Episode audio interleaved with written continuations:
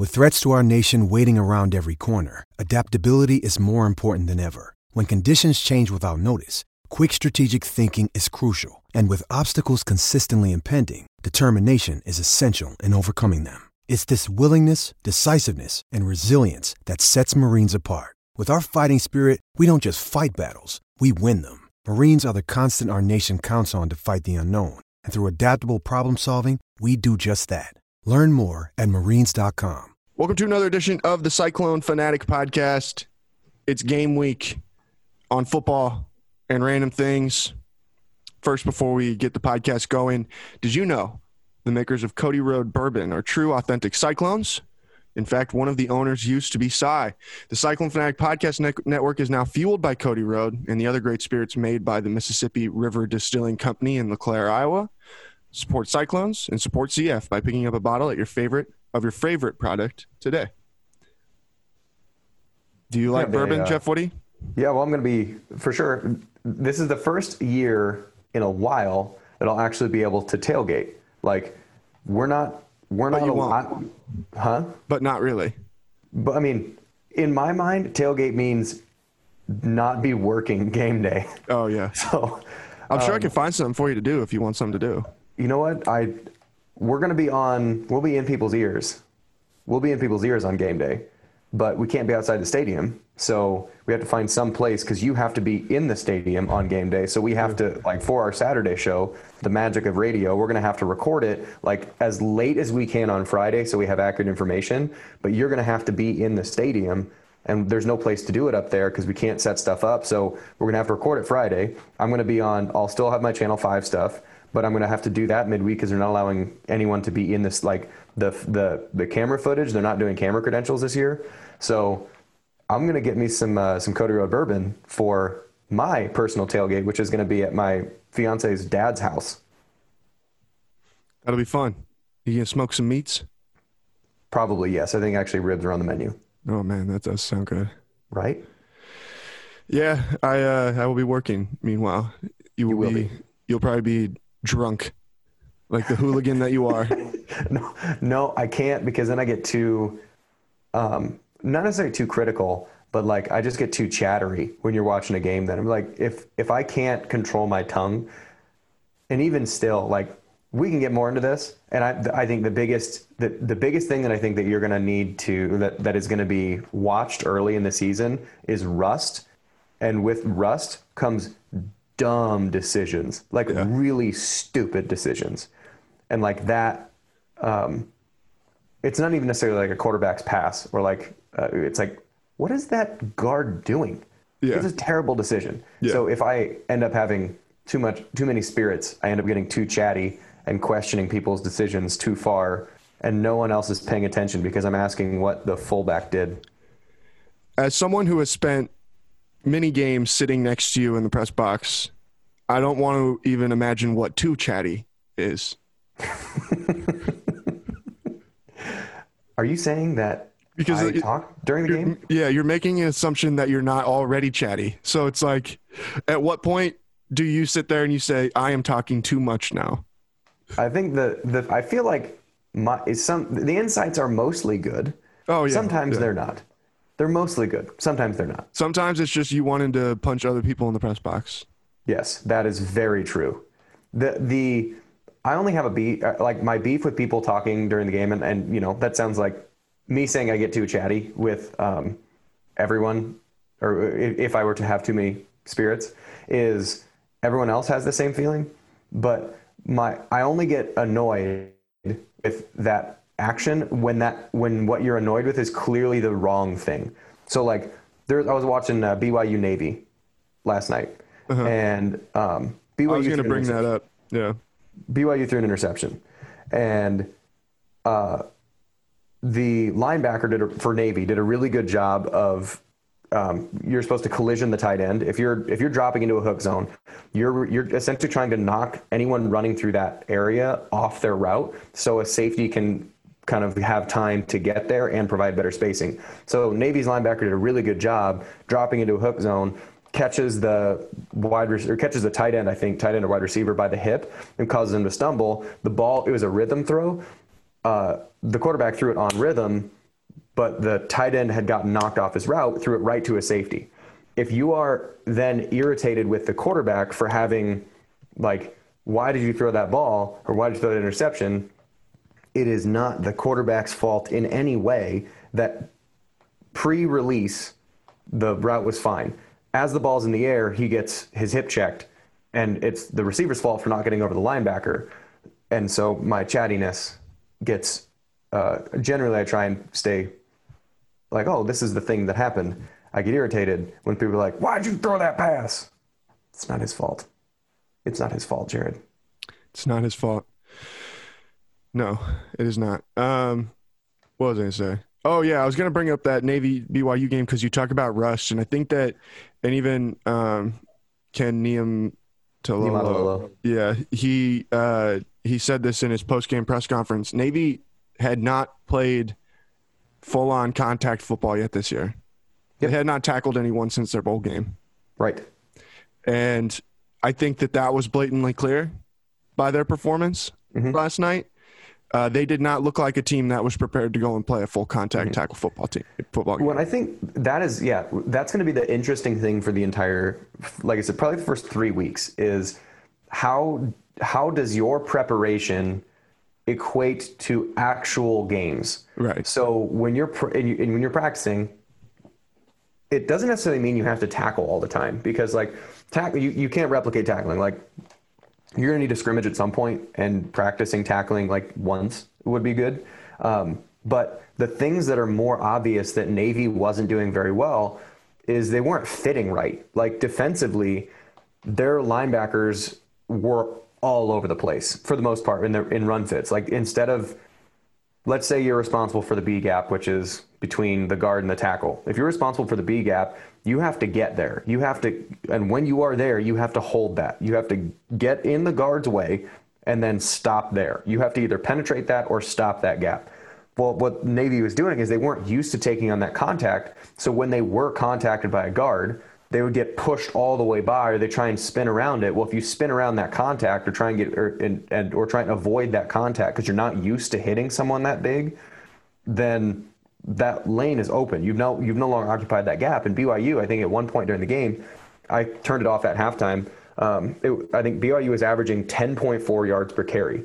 And where that comes from is not fitting right, because you don't get to 10.4 yards per carry if it's all after contact. Like, if it's if it's Barry Sanders, like, maybe he's at 10 yards a carry because he made 13 guys miss in a play. But usually it's the defense isn't there in the right spot, not necessarily missed tackles. So to take that to Iowa State and Louisiana this Saturday, who is more able to fit?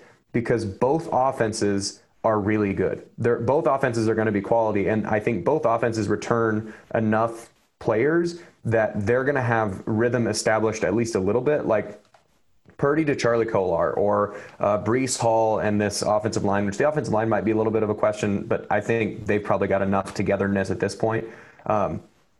The offenses, or the Levi kid for Louisiana, like they're going to have rhythm there. It's which defense is going to be better equipped to fit and tackle. Like, that's the question, because you can't replicate fitting and tackling at full speed other than fitting and tackling at full speed. So the rust factor to me is a huge, like, I wouldn't be surprised to see, because this is the first main Saturday of like actual college football, I wouldn't be surprised to see an upset or two or five, just because the practicing the lower ranked or underdog team practiced or is able to more efficiently simulate these environments versus the higher ranked team.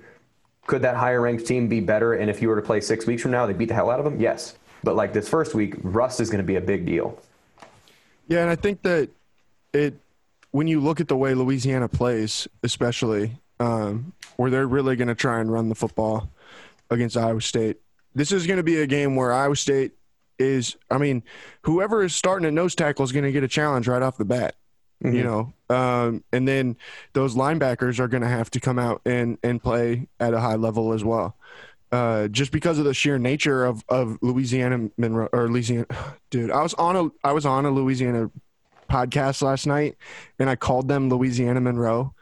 You would have thought that I thought they were going to kill me, dude. They were going to drive to Iowa and murder me.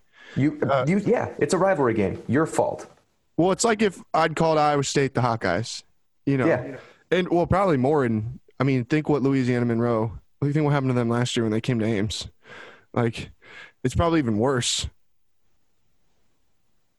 Well, I just don't – I doubt that that happens as far as the 70-something. No, that's not going to happen. No. But that's what I'm saying. It just, at the end of the day, it's like, if there's anybody on Iowa State's defense that's really going to have to be on top of it and that's going to have a great challenge, as Matt Campbell would say, it's going to be that defensive line. It's going to be those linebackers because Louisiana is going to come up here and they're going to line it up and they're going to run. And then they'll shock you and throw a pass every once in a while too.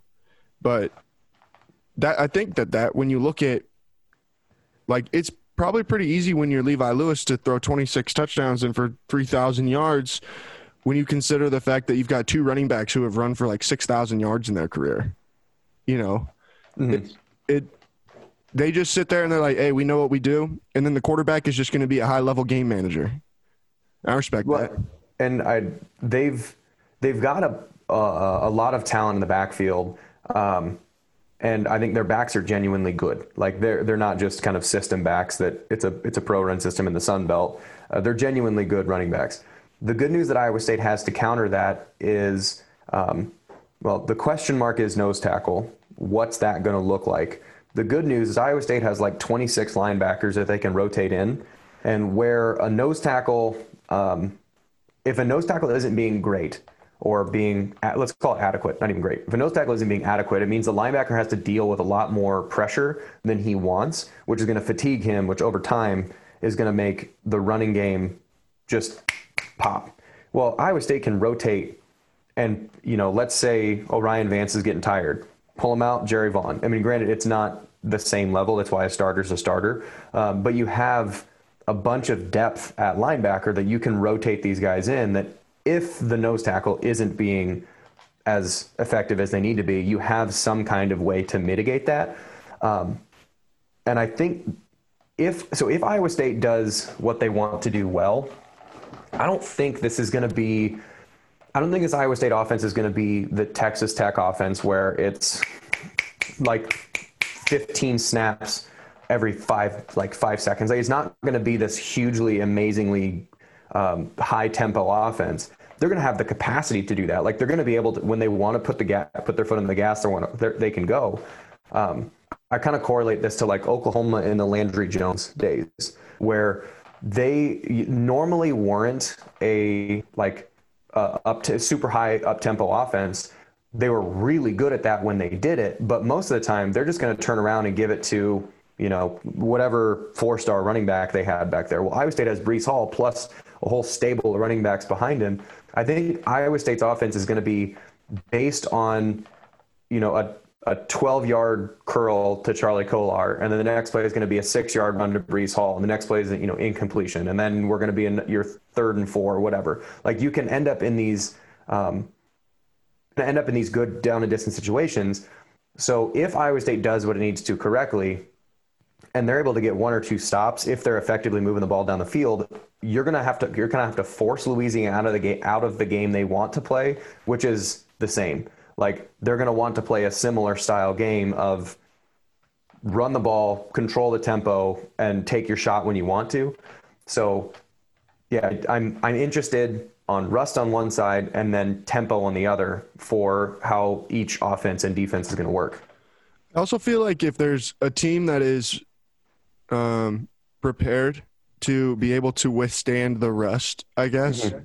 I would think Iowa State would be one of them, considering how many veterans they have, mm-hmm. Especially defensively. I mean, they just got so many guys that are back from before that it almost seems like it's – so all right, we got two pieces to plug in. Jake Hummel has played with this group a lot already, So there's basically one. Yeah. Well, and then even like Isaiah Lee has played a lot, with those guys. And then you do have to replace one of your safeties, but I think they've got some pretty dang good players that can step into those spots. But it's like, all right, let's roll the balls out there and let's go let these guys hit some people. mm-hmm. you know, and obviously that's not really what it is. Like, they're learning the scheme and all those kinds of things, and they're going to be playing into the scheme. But there's so many of those guys that already know the scheme, you know. It's like they know their jobs that they need to do. And as long as they're able to get out there and do it effectively, then I think that they can be okay on that side of the ball. And it's similar on offense. The only position that I really have a major concern about is that offensive line. And that's just because they're going to be young. They're going to be inexperienced. And you just hope that they have been able to gel and will be prepared to step out there and play against a solid opponent in week one, because there have been times in the past couple of years where that group, maybe by the end of the season, was adequate to maybe above average, but early on in the year, they were atrocious. You know, I think even last year, you look at that offensive line that they were putting out there was not very good at the start of the season.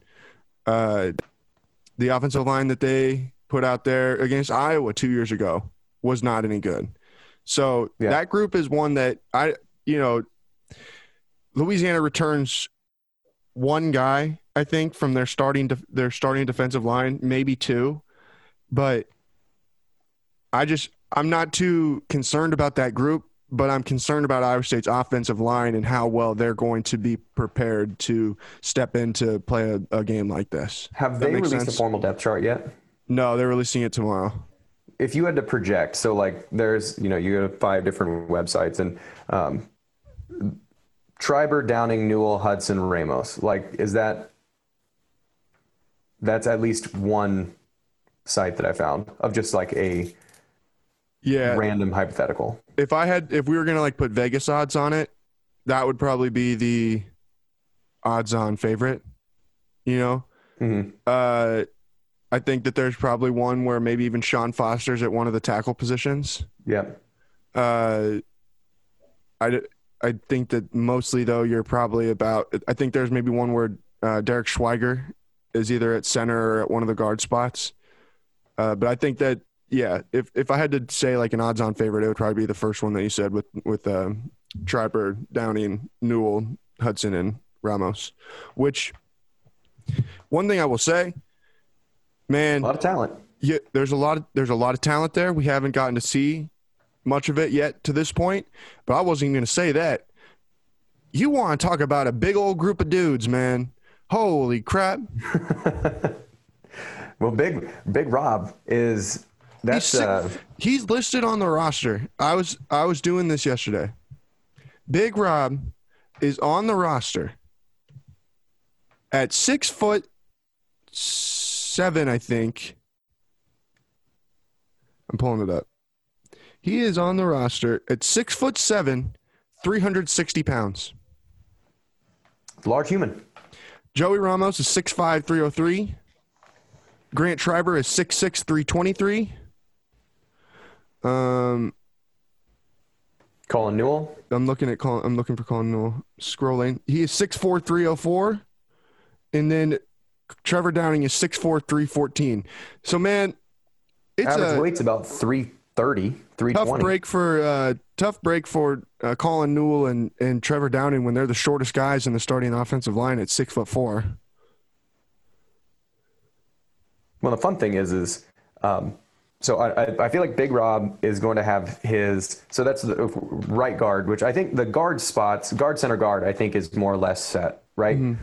Like, I mean, granted, like you said, it might be Schweiger, but if you're guard, center, guard of Downing, Newell, Big Rob, that is, you got some road graders in there, which Newell isn't necessarily. So I've talked about offensive linemen, either technicians or road or maulers, one of those two.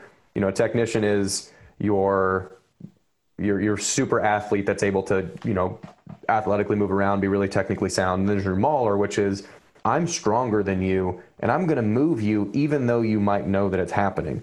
You got two maulers there with Downing and Big Rob, and then Newell's more of a technician. He's not so much he's not a guy that's going to like take you and throw you out the bar.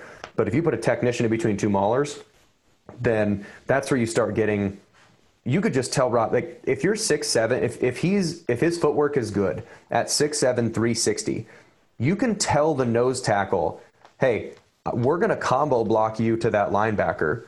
And the nose tackle can know it's coming. And if someone that size does his job, it doesn't matter because he's going to move him out of the way anyway. Right. Where I think there potentially could be some issues is if he's not necessarily quick enough to pick up like spins, moves, like stunts like this are really fast, like an Aaron Donald type, no one's Aaron Donald, but like a really quick interior move, something like that, that's going to get by Newell or him. That could be where you potentially run into trouble. But if that is the interior line, you can make up for not necessarily having the best technique-ish by just being bigger and stronger than everyone else. And Downing is a strong dude, and Hudson is a strong dude. So then your tackles are more or less kind of dealing with that. And if you have Ramos and Hudson, again, so it kind of reminds me of, and I watching film on Big Rob, it reminds me a little bit of Hayworth Hicks when I was there, which is the strongest dude who's actually athletic that can literally do anything physically he wants to do, but sometimes mentally doesn't know where to go in the right spot.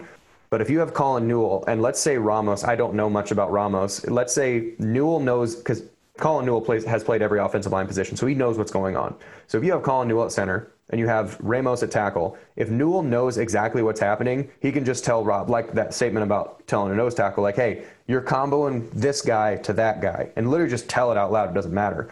And if Ramos is more or less understanding of the playbook, then he can do the same thing on the other side. Be like, hey, watch this defensive end. He's going to stunt to you. And then he can just go, got it. And if you can just get him in the right spot, then like that was the thing with Hayworth. Like I remember we were playing Iowa. It was the Steel Jantz game.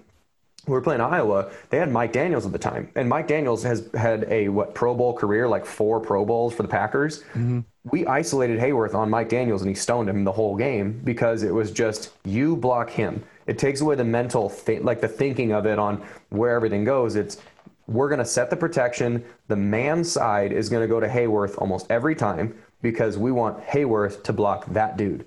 And then you don't have to think about it. So there's ways to mitigate it. So the offensive line, they're big dudes and they're very talented. It's just a matter of if you know where you're going. And if your center knows what's happening and your tackles more or less know what's happening, guards, it's nice that they know what's happening, but it's not necessary at this point in the game. Like once defenses have been able to put in tweaks and wrinkles and stuff like that, all 5 guys have to be like totally aware. But if your center can just go, hey, they're going to twist, watch it.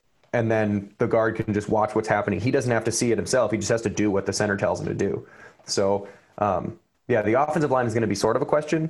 But the talent, size, and strength of these guys is the best that we have seen since, K.O. Hayworth. Like that kind of talent it's the best that Iowa State's seen in 10 years. Yeah, that's what I was just gonna say. I mean, I think honestly, dude, even if you just look at there was a period where they were rolling out offensive lines that had like 5'11" dudes on them. Mm-hmm. And Pat Scoggins. Yeah, Scoggins. Patrick. Hey, that was a record-breaking offensive line with Wendell Tyse, Patrick Scoggins, Jameson Locke, who was it? J.P. Filburton and Jay Campos. So don't criticize that group. They're record-breaking. Which records? Mike Warren, single-season freshman rushing record. Okay, sorry. My fault. Give them the credit where it's due, please. That was a fine offensive line. Fine. I was not being serious, Jeff. They probably gave up about 50 sacks, too. That's the part that I didn't mention. But no, that's just one of the craziest things about this transition, like for Campbell and even these last couple years where they've kind of been doing like a plug and play thing where you just like, where you have a hole, you put someone there, mm-hmm. and they've played some walk-ons and stuff like that. which, you know, shout out to Colin Olson, shout out to Brian Shetta, shout out to Nick Fett, all those guys, you know, they, all of them did their jobs, but to the best of their abilities. But now you're starting to get into these kids that they've recruited that are like genuine Big 12 sized offensive linemen, you know, mm-hmm. and have Big 12 offensive lineman talent. And that's what I think, that the floor is lower for, or is higher for this group, but it's like, how high is their ceiling in their first year together? Because if it's that group that we read off before, I mean, Colin Newell's the oldest one. He's a junior. Yeah. Like, that's an offensive line that could legitimately be together for 3 years. Because this year doesn't count. This year doesn't count. Everybody. Yeah, this year doesn't count. That's fun. Yeah, no, I think that you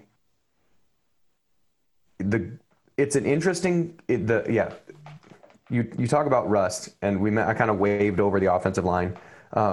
They're going to need to communicate with each other, but really having an experienced, okay, so we'll talk about, like, baseball and football in this way are makes sense, is you build from the middle, like a midline, and you build from midline out. And if you can be good in the intelligent in the midline out, then it makes your job easier. So on offense, that's your center and your quarterback. If your center and your quarterback are smart and on the same page, then they get everyone else beside them smart and on the same page. Like, you want a receiver to know what's happening, because then you get Larry Fitzgerald, because, you know, the smartest receiver to ever play, or Jerry Rice. Like, those guys, they can identify coverages and stuff, but if the quarterback knows what's going on, he can just point to the receiver and just say, it's cover two. And then the receiver can go, got it. And same thing, like we were talking about, with if the guard doesn't know exactly what he's doing on a combination, usually they'll have some kind of, like, some word like lucky, lucky, or lucky, lucky four, lucky, lucky four. And they'll, like, lucky means go left and four means which linebacker you're going to, whatever. So, like, they're going to have combinations and codes and stuff like that the defense doesn't know exactly what's happening.